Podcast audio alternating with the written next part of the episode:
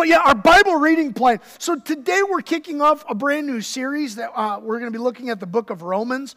And kind of coinciding with it, we want to be providing a Bible reading plan. So we've taken the book of Romans, and at the very top of the reading plan, we have a couple questions that you can ask each night, but then we give you the actual uh, scripture to read with the idea that over the next six weeks, uh, looking at about six days a week, so giving you one day off, uh, looking at six days a week, you'll actually walk through the entire book of Romans found in the Bible.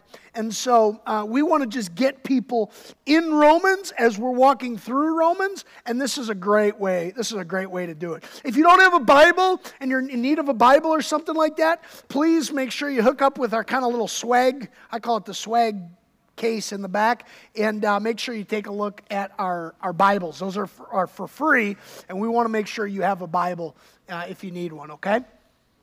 Cool. Kids, today the word of the day is gospel. And anytime you hear the word gospel today in today's message, make a little note of that and uh, kind of follow along. Those of you watching online, we also have some kind of interactive uh, ways in which we want to engage kids. You can find that on our website uh, under the the online section right on the front page uh, because we want kids to be part of this time. We don't want during this time to just send kids away. And I know so many of you families that are watching us online and have engaged with us are doing just that. I'm, I'm always amazed by how much our kids and our youth are actually listening and how we're bringing them into uh, the story of what God is doing. I'm concerned, honestly, about how many churches send kids away and kind of get kids out of worship.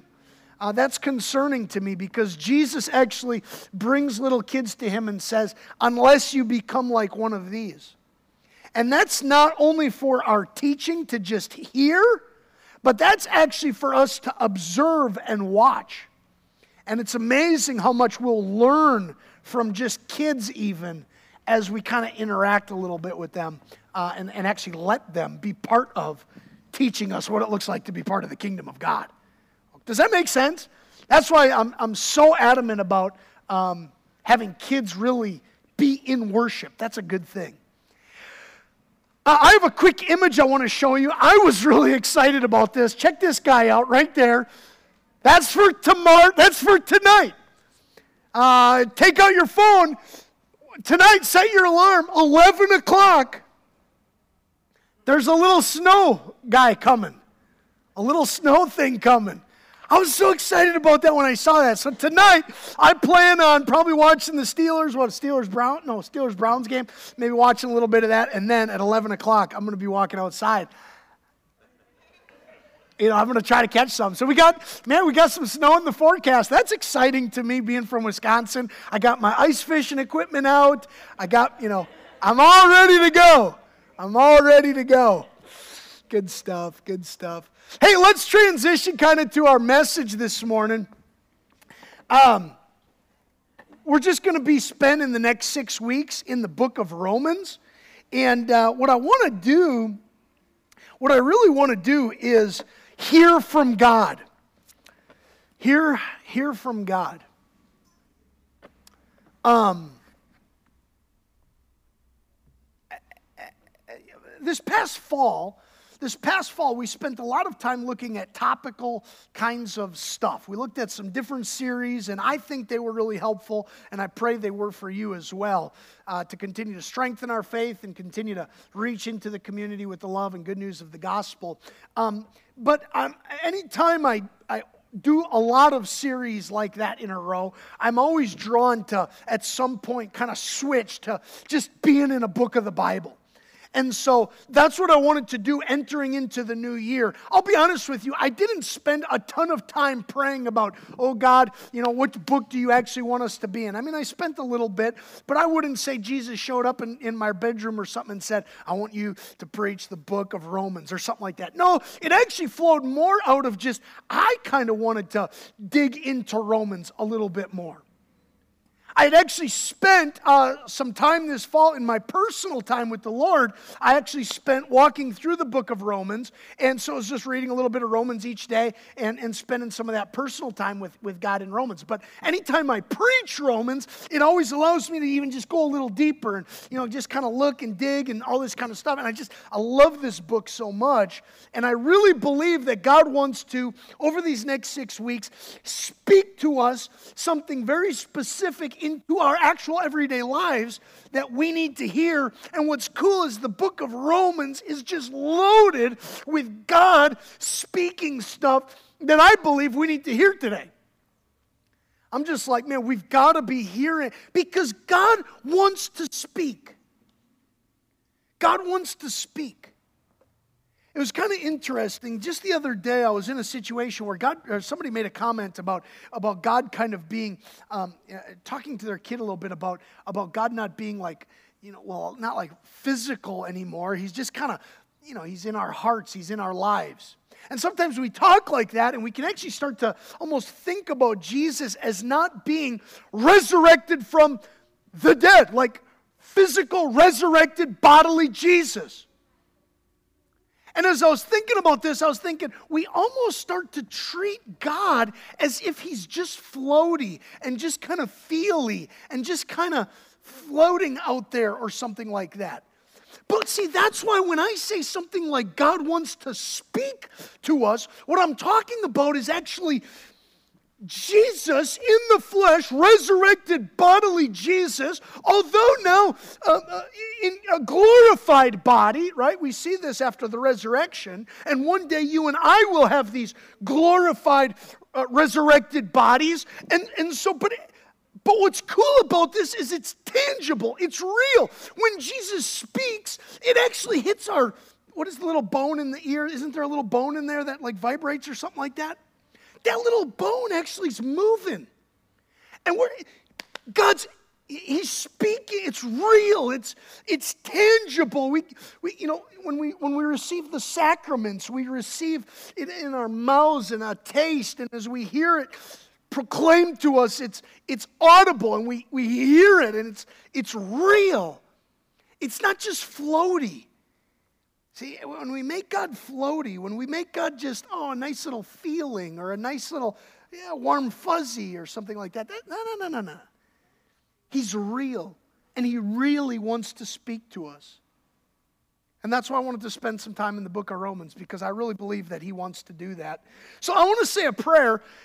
And then what I'm going to do is, it's a really easy sermon to kind of follow because all I'm going to do is I'm going to break down uh, some, some teaching on kind of like setting up Romans a little bit and, and the situation going on. And then I'm just going to lay out three quick points, and that's going to be today's message, okay? So let me say a prayer, and then we're going to engage this. Father, I thank you for this opportunity to be together to hear your word. God, as our little bone in our ears gets vibrating and ringing, and then does whatever it does to, to then move to the firing in our brains so that we can understand and be brought awareness to, to the things that you want to actually speak to us. I just thank you that that's how you work. Because, God, right now, you don't just work in a, uh, you work through the Word. So I think of so many people, I think of dozens and dozens of people who are watching online right now. They actually, because, because this is, you, work through the word, they are able to hear as well and be brought into the kind of fellowship taking place right now. It's like you had this all figured out and planned for, and it just amazes me, God. So, as we spend some time listening to your voice, God, I do pray that even though you're using me as kind of an instrument in some way, that I would actually disappear, God, because every single person here this morning, nobody's here to hear Seth. We don't want to hear Seth, we want to hear your voice. Please do that, God. Please may that take place. And that's got to happen only through the power and working of your Holy Spirit. And so we invite you. We invite you to do that. Open our ears, dig out our ears, God, so that we might hear. Sight our eyes to see, God, so that we might see. Help us in this time. In Jesus' name, amen. Romans is an incredibly important book in the Bible. Incredibly important. Almost every uh, kind of form of reform that's ever taken place in the church has come through study of the book of Romans. So if you have your Bible, I definitely encourage you to open up and just start kind of familiarizing yourself, even where it is. Okay, there's like, uh, you know how there's like the Old kind of Testament and the New Testament? Well, when you enter into the New Testament, there's a book called Matthew, and that one just kind of kicks off the New Testament. There's Matthew, then there's Mark, then there's Luke, then there's John, then there's Acts, and then there's Romans. Okay, so that's how you can kind of find the book of Romans right before 1st and 2nd Corinthians. So, Romans, 16 chapters, written by a guy named Paul, writing to, now where is he writing to? Is he writing to the Roman people all over the place? No. He's writing to the church that meets in Rome. That's where you get the, the title Romans. He's actually writing to a church. He's writing to churches, house churches, pro- probably, and most likely. He's writing to house churches that meet in Rome. It would appear that he writes this around 55, 56, possibly 57 AD. Okay, so that's the time frame right around there that we're kind of looking at. Uh, Paul actually writes this letter. We're actually told, now some of this stuff I'm going to have on the screen and some of them I'm not. So just, you got to kind of follow with me. If you have your Bible, it'll be most helpful. But at the end of Romans, there's a guy who actually says this, and I just want to quick show you this. Uh, Romans chapter 16, this I do not have on the screen. Uh, in verse 22, it says this I, Tertius, that's not a name you want to name your kid. I, Tertius, who wrote this letter, greet you in the Lord. Well, what the heck? I thought Paul wrote this. Well, he did. Paul wrote it, and Tertius is the scribe here writing it down for him. This would be pretty typical at this time. You'd have this kind of stuff happen because a scribe typically can get, you know, practiced at writing it smaller and more concise and more easily to read. You know what I'm saying? Does that make sense? I know I could use a scribe. That's one of my that's one of my goals actually at our church is to hire a scribe at some point. That's what we need, baby. But, but you can actually, they would, they would do this. And so actually, the guy who actually took the pen out and wrote it down was a guy named Tertius. But Paul is sitting there telling him what to write to this church in Rome. Churches in Rome, probably, uh, probably actually house churches, is what it appears to look like most of all. Now, he writes it about 55, 56, 57 AD. That's kind of fascinating to me, and that kind of sets up some stuff. Some of this we learn as we, as we actually read through the book of Acts. Acts is a helpful book to oftentimes give us some direction because it kind of follows where people are at and actually kind of historically kind of what's going on. One of the things that I find fascinating, I want to bring this picture up of, of actually Paul's uh, three, uh, three missionary journeys, okay? Uh, the first little missionary journey there, okay, so you got the Mediterranean Sea there. I just want to point out a couple quick key features. You have Jerusalem down here in the bottom right hand corner, okay? I know some of you are looking at this and you're like, wait, isn't that Lake Livingston? No, no, this is not Lake Livingston. That's Jerusalem down there, Mediterranean Sea. Up in the left hand corner, i just want to show you the spectrum here, is Rome. Remember Italy? Remember when you were in class and they taught you about the boot? You know, playing soccer or something like that. I don't know. But you got the little boot thing over there. That's Italy. And then up at the top left, you got Rome. Okay? That's the big spectrum of what I was like, that's maybe a helpful picture. What's fascinating, keep this up here for a second. What we find to be fairly certain about is that Paul, well, actually, we know this to be true. Paul was actually in Greece, not the little boot one, the next one over. He was in Greece at the time that he wrote the book of Romans. Most probably, he was actually in the city of Corinth. So I just want to point out where Corinth is. Do you see? Not Italy, not that one. The one in the middle, kind of. There's a little city there called Corinth. Do you see that?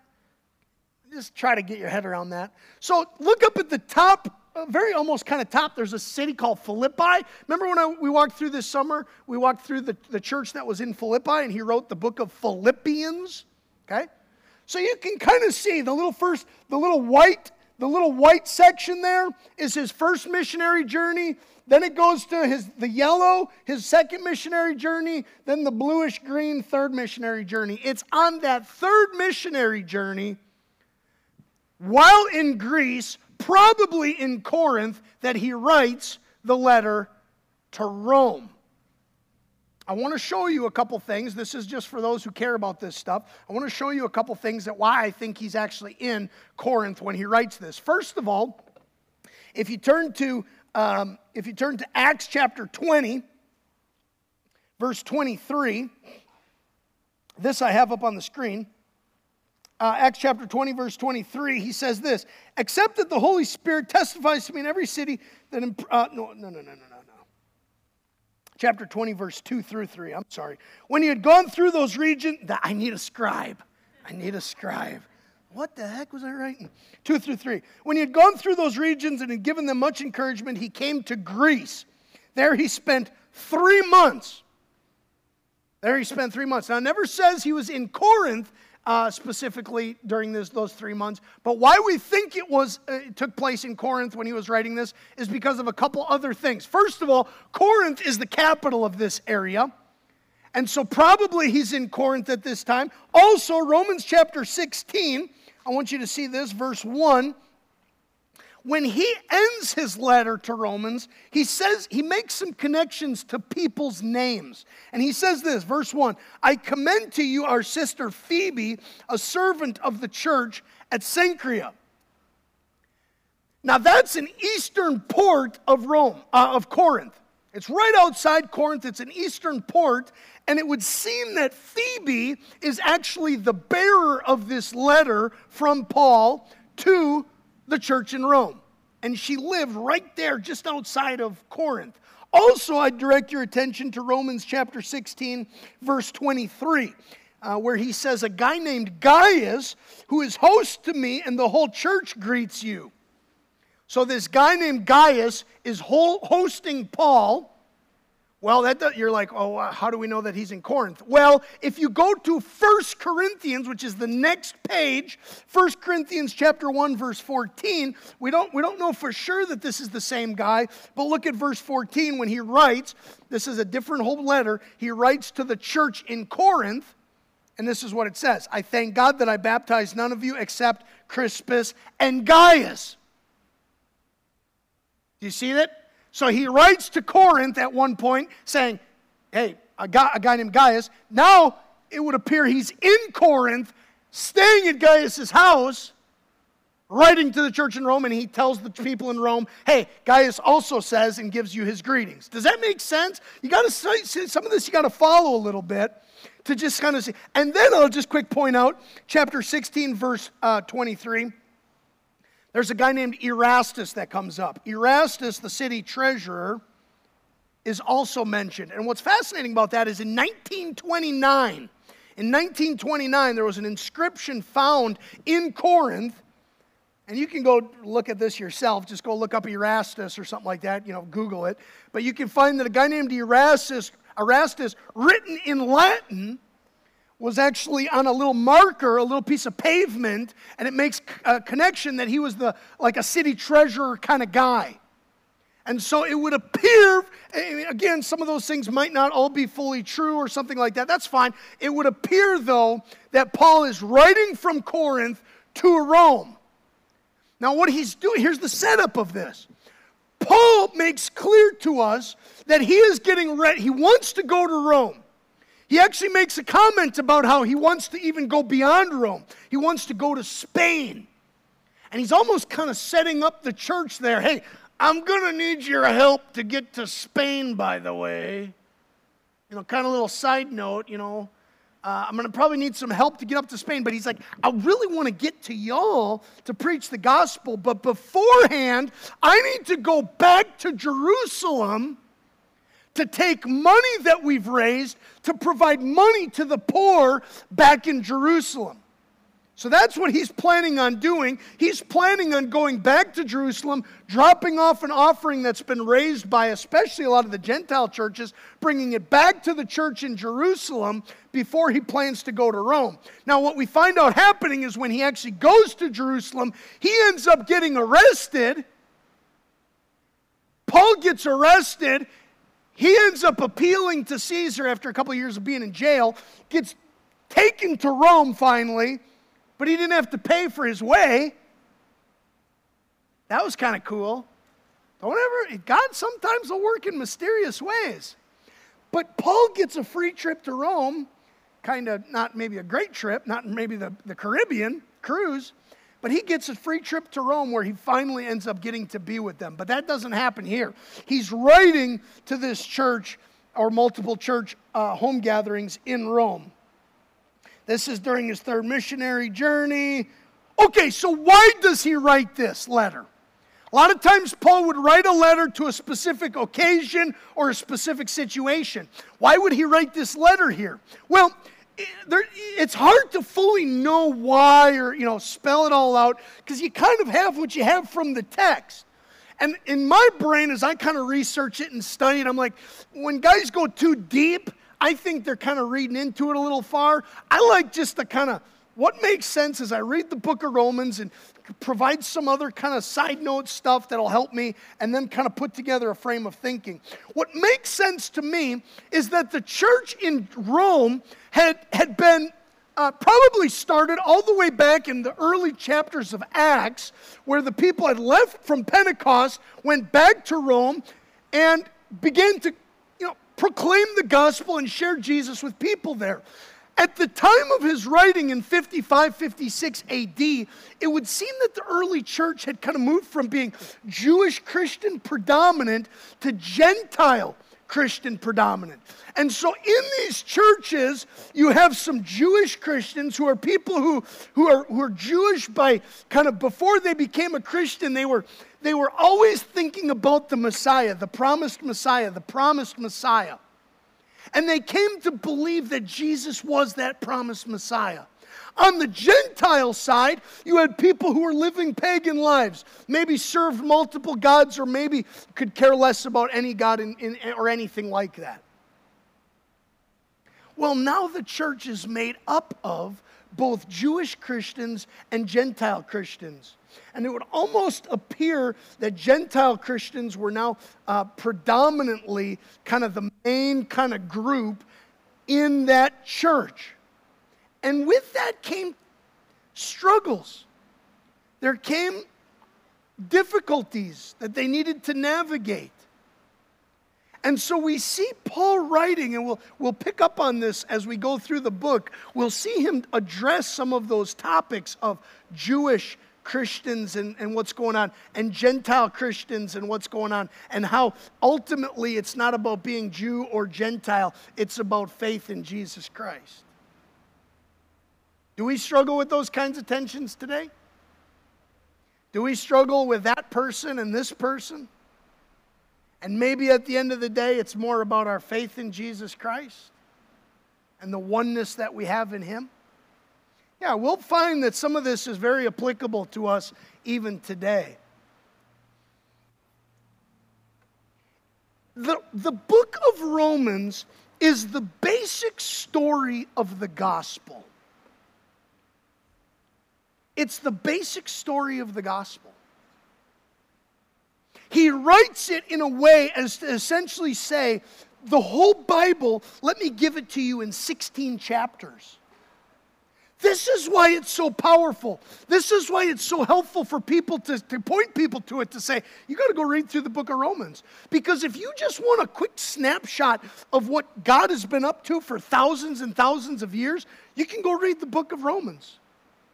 A lot of Gentiles at this time didn't see all the connections back to kind of their roots in within kind of Judaism and Israel and the Hebrew people. They didn't see that. So he brings some history there. And we'll see that in some of the later chapters in Romans. He begins to bring the simplicity of the gospel to people that he had. He didn't, listen, Paul was probably never in Rome, at least he says it before he was a Christian, probably never before. He was never spent time in Rome. He didn't know these people in the most kind of intimate way, like he did with the church in Philippi. Remember how I said Paul like planted that church? He knew those people and he loved those people like crazy. And he knows people here but not because he was in their home in Rome or any of that kind of stuff. It was outside of Rome that he had interacted with a lot of these people. So imagine you have the good news of the gospel and you're going to go, okay, I'm going to go give a little talk to, to, to those people over there, and I only have about 20 minutes with them. What are you going to say? Well, what you're going to do is you're going to say, the simplicity of the gospel. I'm just going to tell you the story. That's what we see with the book of Romans. Okay, some of you are bored with that setup. That's fine. Uh, some of you really like that kind of stuff, and so I want to make sure I meet those of you who really gravitate towards some of the historical stuff. Some of you like that and need that. I like that stuff. I like that world because it starts to build me a little bit of a picture you know, see, some of you are just like, give me my tweetable thought for the day so I can just tweet it out. You know, you know what I mean? That's fine. We're getting to that. But there's kind of the setup. Somebody asked me this past week if you could just have one book in the Bible, what book would you have? I don't know. There's a lot of really good ones. But I don't think I would pick Obadiah. I don't feel like I'd pick Haggai. You know, I'm not going to pick some of these in, you know, some of these where you're like, what? That's in the Bible? I would gravitate towards picking something like Romans. Like I can't do without Romans. I just if I had one book, uh, Romans or the Psalms or Matthew or give me something that just you know what I mean? Give me some of that. You know, I mean, if Haggai just kind of goes away, you would never, no one would even know. I'm kidding. I'm being a little bit, but you know what I'm saying? Okay, here's my three points today that I want to that I want to bring out. But first, we're going to read a little bit of this. Okay, we're just reading the first 17 verses. Romans chapter 1. Romans chapter 1 verses 1 through 17. Here's what it says. Look at this. Paul Oh, there it is. There's our, there's our writer, dude. Paul, a servant of Jesus Christ, called to be an apostle, set apart for the gospel of God. Oh my goodness, I could preach an entire sermon on that one verse. I'm not gonna, but I could. There's so much there. Already he acknowledges that he is not only an apostle, which by the way would have been a gigantic claim, he also acknowledges he's a servant, which shows exactly what kind of leadership is needed within the church a servant like heart, set apart for the gospel of who? God. God. The gospel of God which he promised beforehand. No, look at this. Look at him go right to history. Look at him take this incredible story and ground it in thousands of years of history. Look at it. He does it right here. Which he promised beforehand through his prophets in the Holy Scriptures concerning his son, who was descended from David according to the flesh, and was declared to be the Son of God in power according to the Spirit of holiness by his resurrection from the dead, Jesus Christ our Lord. With a little comma there. He's even going to keep talking, but just notice how that those little first little bit there is loaded.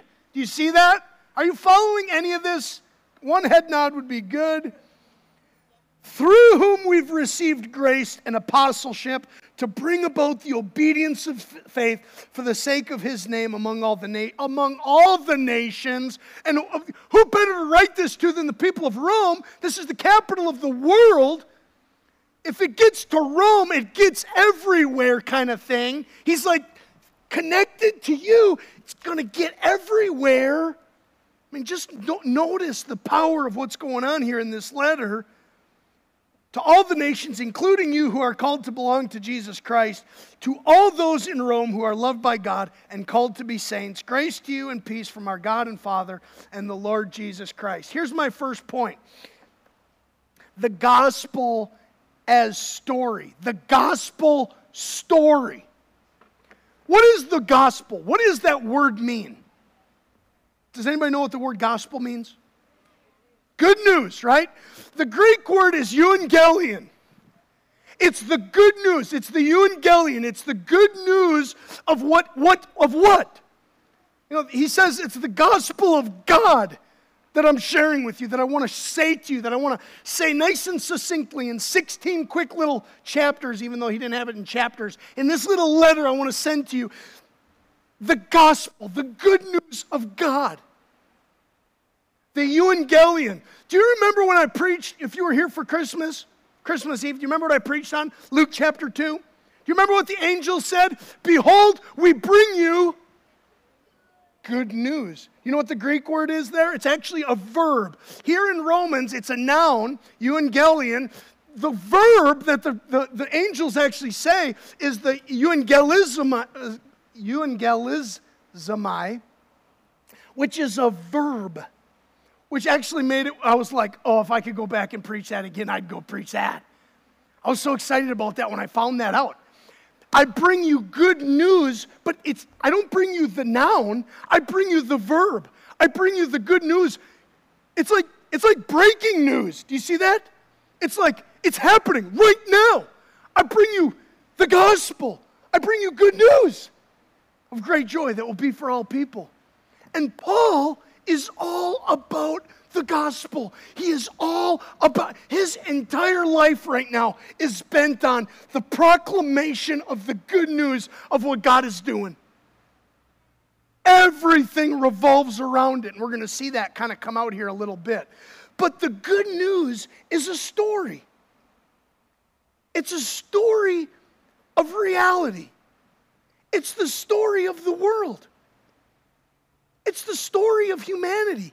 And, and the most pointed point is that it's the story of God and His activity. That's incredible. That's incredible. The gospel story is something we begin to see right off the bat. And Paul, especially talking to the Gentiles who are in the, the mix, and when, when this letter is being read out loud, if you didn't have any Jewish connections and you didn't know the stories of the Old Testament, Paul makes it very clear here that this Jesus is not just a little poof, Jesus just pops up and, oh, now we serve this little Jesus guy. No, no. It is connected to a history of thousands of years of God working. Do you follow that? How many of you buy into this idea that, well, once we hit Matthew, we kind of just forget about this stuff? See, there's a lot of that that takes place in the church even today, almost to the point where we're like, well, now that we got Jesus, we don't have to worry about all that other stuff. Man, you can't think like that. No, no, no, no, no, no. This is God working. This is God working. This is God working. God working, God working, God working. But you might be like, man, he's sure, is he working by grace? Is he working by faith? Yes. And we're going to find that out in the book of Romans. Paul will actually make that explicitly clear. Our God is working for thousands of years by grace, by faith. That's pretty cool. So, gospel story, I just want to highlight there and, and the kind of connection, the rootedness that it has in the Old Testament. Don't ever forget that. My second point is this, but, but before I go to the point, let me just read on. First, I thank my God through Jesus Christ for all of you because your faith is proclaimed in all of the world. Now, some of that they were able to, because they had the, at Rome, because they were in the capital, they had that kind of power and influence to shoot that out to, to more and more people. I think today of our ability to be able to talk directly to people watching on live stream, the, the kinds of roads that we have that we can operate with today to proclaim the gospel and the good news to more and more and more people. What a privilege, what an opportunity for us. Now, there's challenges with that, don't get me wrong, and there can be weaknesses even in technology, but it's amazing to me how God can work and work and work, and, and, and that's just a beautiful thing. So we just got to always kind of be wise about that and interacting with that. But look at that. I thank my God because of how the, the, your faith is being proclaimed in all of the world. For God is my witness, whom I serve with my spirit in the gospel of his Son, that without ceasing I mention you, always in my prayers, asking that somehow by God's will I may now at last succeed in coming to you. For I long to see you. I long to see you, that I may impart to you some spiritual gift to strengthen you. That is, that we may be mutually encouraged by each other's faith, both yours and mine. I do not want you to be unaware, brothers, that I have often intended to come to you, but thus far have been prevented. There it would seem that he's never been to Rome, at least as a Christian, in order that I may reap some harvest among you, as well as among the rest of the Gentiles. I am under obligation both to Greeks and to barbarians, both to the wise and to the foolish. So I am eager to preach the gospel to you who are in Rome. I love that. My second point would be this if it was gospel story, my second point would be gospel fellowship. Gospel fellowship. The kind of community that gets created through the gospel is unlike any other. We really do become the body of Christ. We really do become a body that's being made new. We begin to be the body that Jesus is working with to actually make a new people for himself that will find its completion one day in his return and in our glorified resurrected bodies. We really are a community that deals with each other in love and forgiveness and care and peace. We really are a body that's unified together around the good news, the gospel of what Jesus is doing. This is why we gather together like today and we just hear again and again and again all that God's doing and all that God's doing and all that God's doing. Why? Because that's what we're around. That's we're not, we don't gather around getting a nice little tip. We don't gather around getting a nice little thought. You know, make me happy, Seth. Tell me a joke, Seth. You know, make me laugh. Put up a little, you know, nice little GIF or something, or GIF. What are those called? I don't know. No one knows. Put up a little thing that makes me laugh or smile. Entertain me. No, no, no. That's not what the church does. We gather together around the gospel. We gather together around the good news.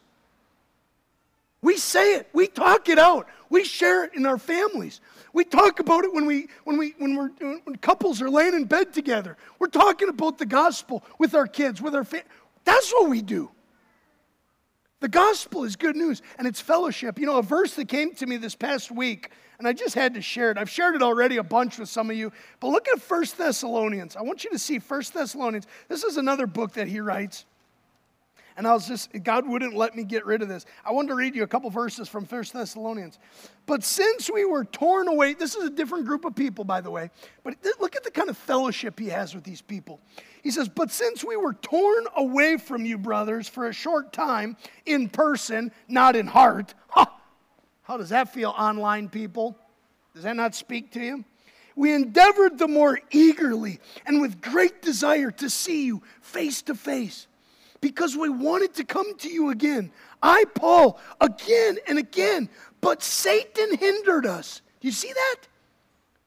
Satan is always trying to bring division. You see it so clearly in 2021. But guess what he was trying to do in 2019? Bring division.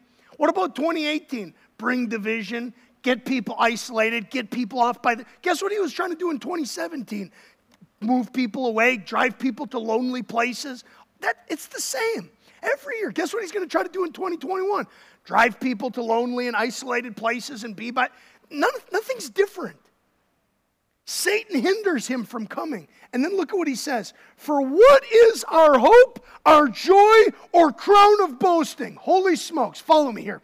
What is our joy at the coming of Jesus? Oh my gosh, look at how beautiful this is. Is it not you? Is it not you? You are our glory and joy. Fellowship with you is what brings me incredible joy. I'm so saddened. you know, if, if, if you're an atheist or you're an agnostic or something like that and you're here, and I'm so thankful you're here. What actually saddens me is Christians who avoid fellowship. So if you're atheist, agnostic, or skeptic or something like that, you're safe. You're safe right now. You Christian people, you Christian people who avoid fellowship, that blows my mind. That just, that, and it's not a personality thing.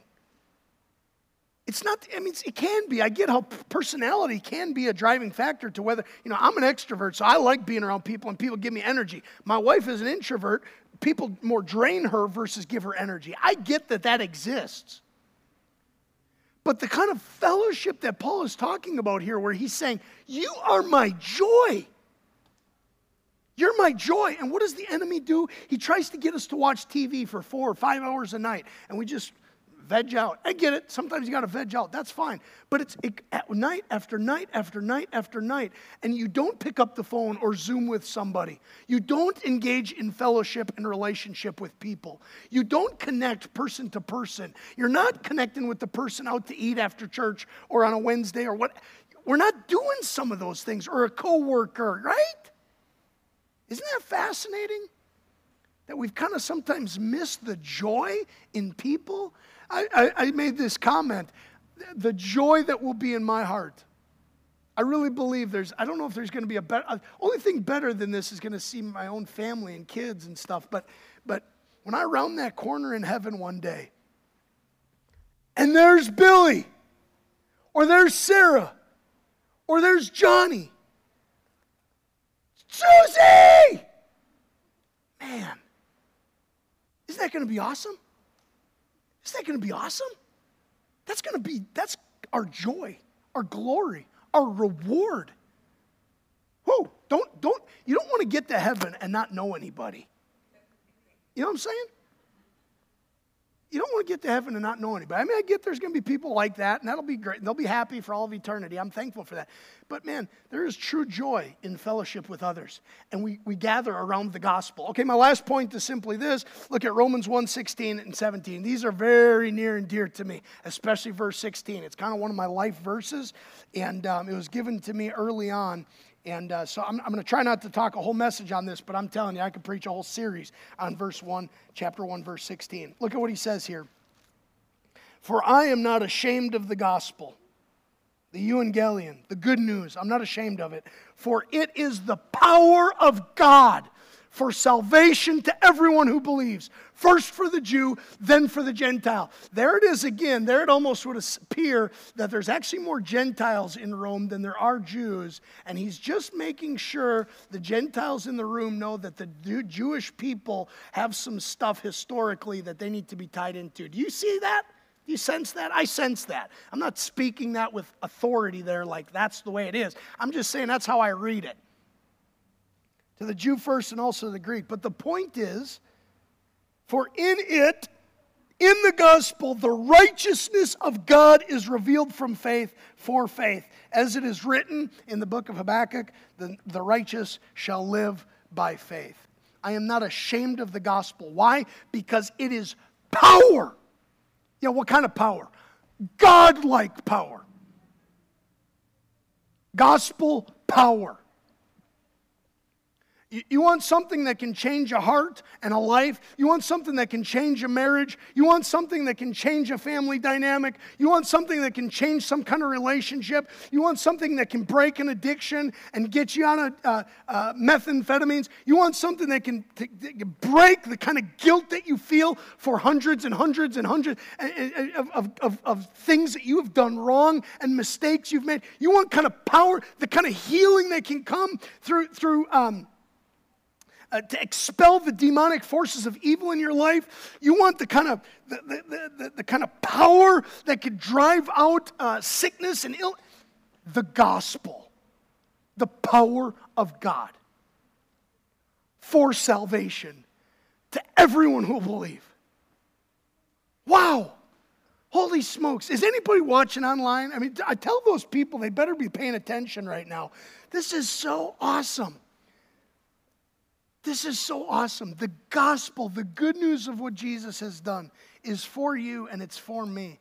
Jesus, the, God, came, put on flesh. He puts on our flesh and intertwines himself so much with us that he takes all of our bad stuff and he goes to the cross.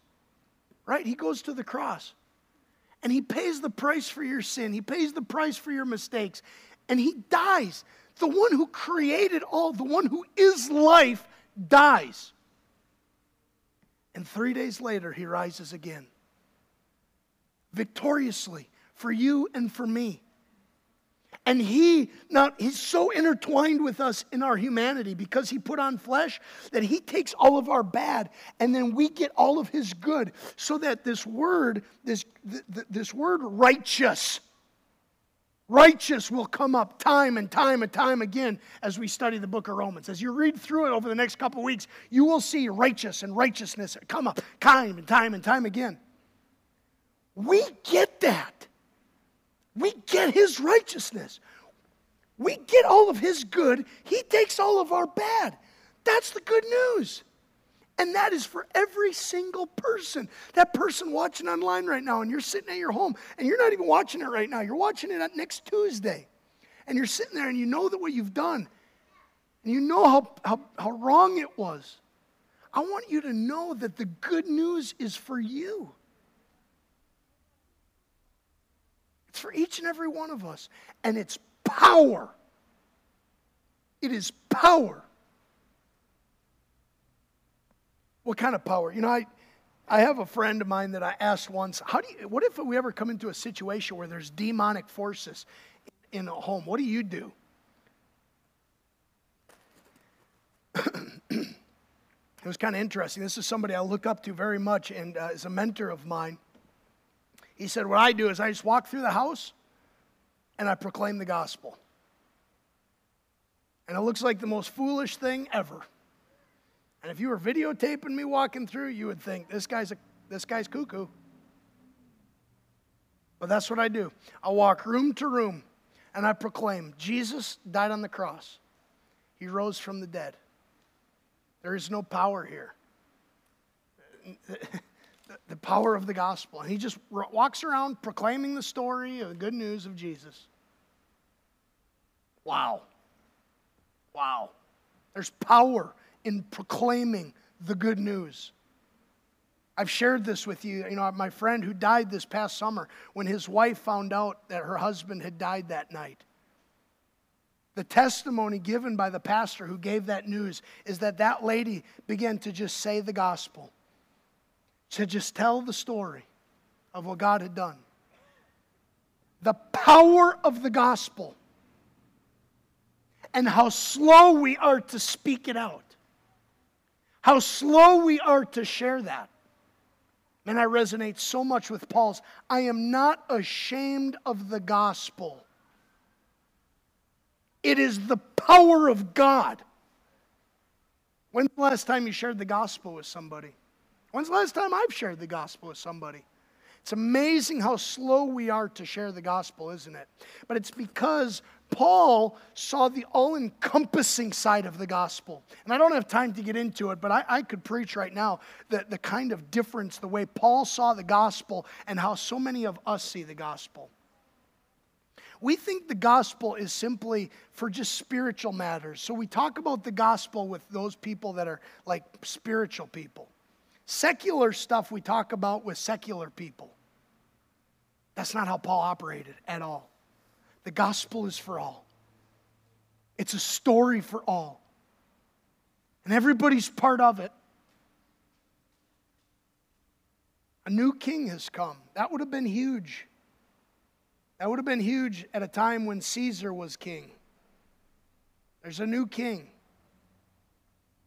He loves you. He's for you. He saved you. Let's spend some time in the book of Romans, and my prayer is that God would speak to you what you need to hear. Starting tonight, we're starting that Bible reading plan. Just start walking through it. Start walking through that a little bit, okay? And you can find that where? On our website, right? Right on the website and on the mobile app if you have that. Uh, make sure you jump on it, okay? Let me pray for us. Let me pray for us, and um, yeah, let me pray. Lord, thank you so much for this time. My voice is, I feel like, reflective of, I know, just I, I want to just, this is how I want to go down. I want to go down not being able to talk. God, I pray that you would embolden us to share the gospel, embolden us to believe the gospel. Jesus, we know that that faith that is talked about there in verse 17 and 16 and stuff, that faith is a gift from you. So today, for that person who, who thinks that they need to believe harder or they need to believe faster, they need to believe more, and where that person is actually connecting that faith to themselves, like they have to conjure it up or something. God, help them to, to kind of be corrected. I pray that you'd sight their eyes to see that faith is a gift from you. And that's extended to each and every one of us today. The good news of what you have done for us, the good news of salvation, the good news that you are on your throne even now, the good news, God, that nothing in this world can change your power and your authority. Death itself doesn't have a grip on us. Sin doesn't have a grip on us like it used to.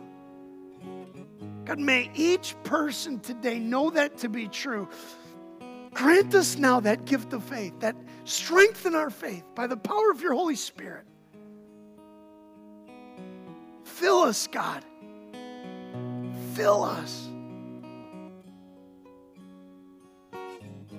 Lord, I thank you for this incredible letter written to a church that needed to hear it. Thank you that we as a church get to hear it. May it open our eyes to the realities of your story. May it open our eyes to the realities of what you're doing, what you have done, and what you will do. Bless our time in this series.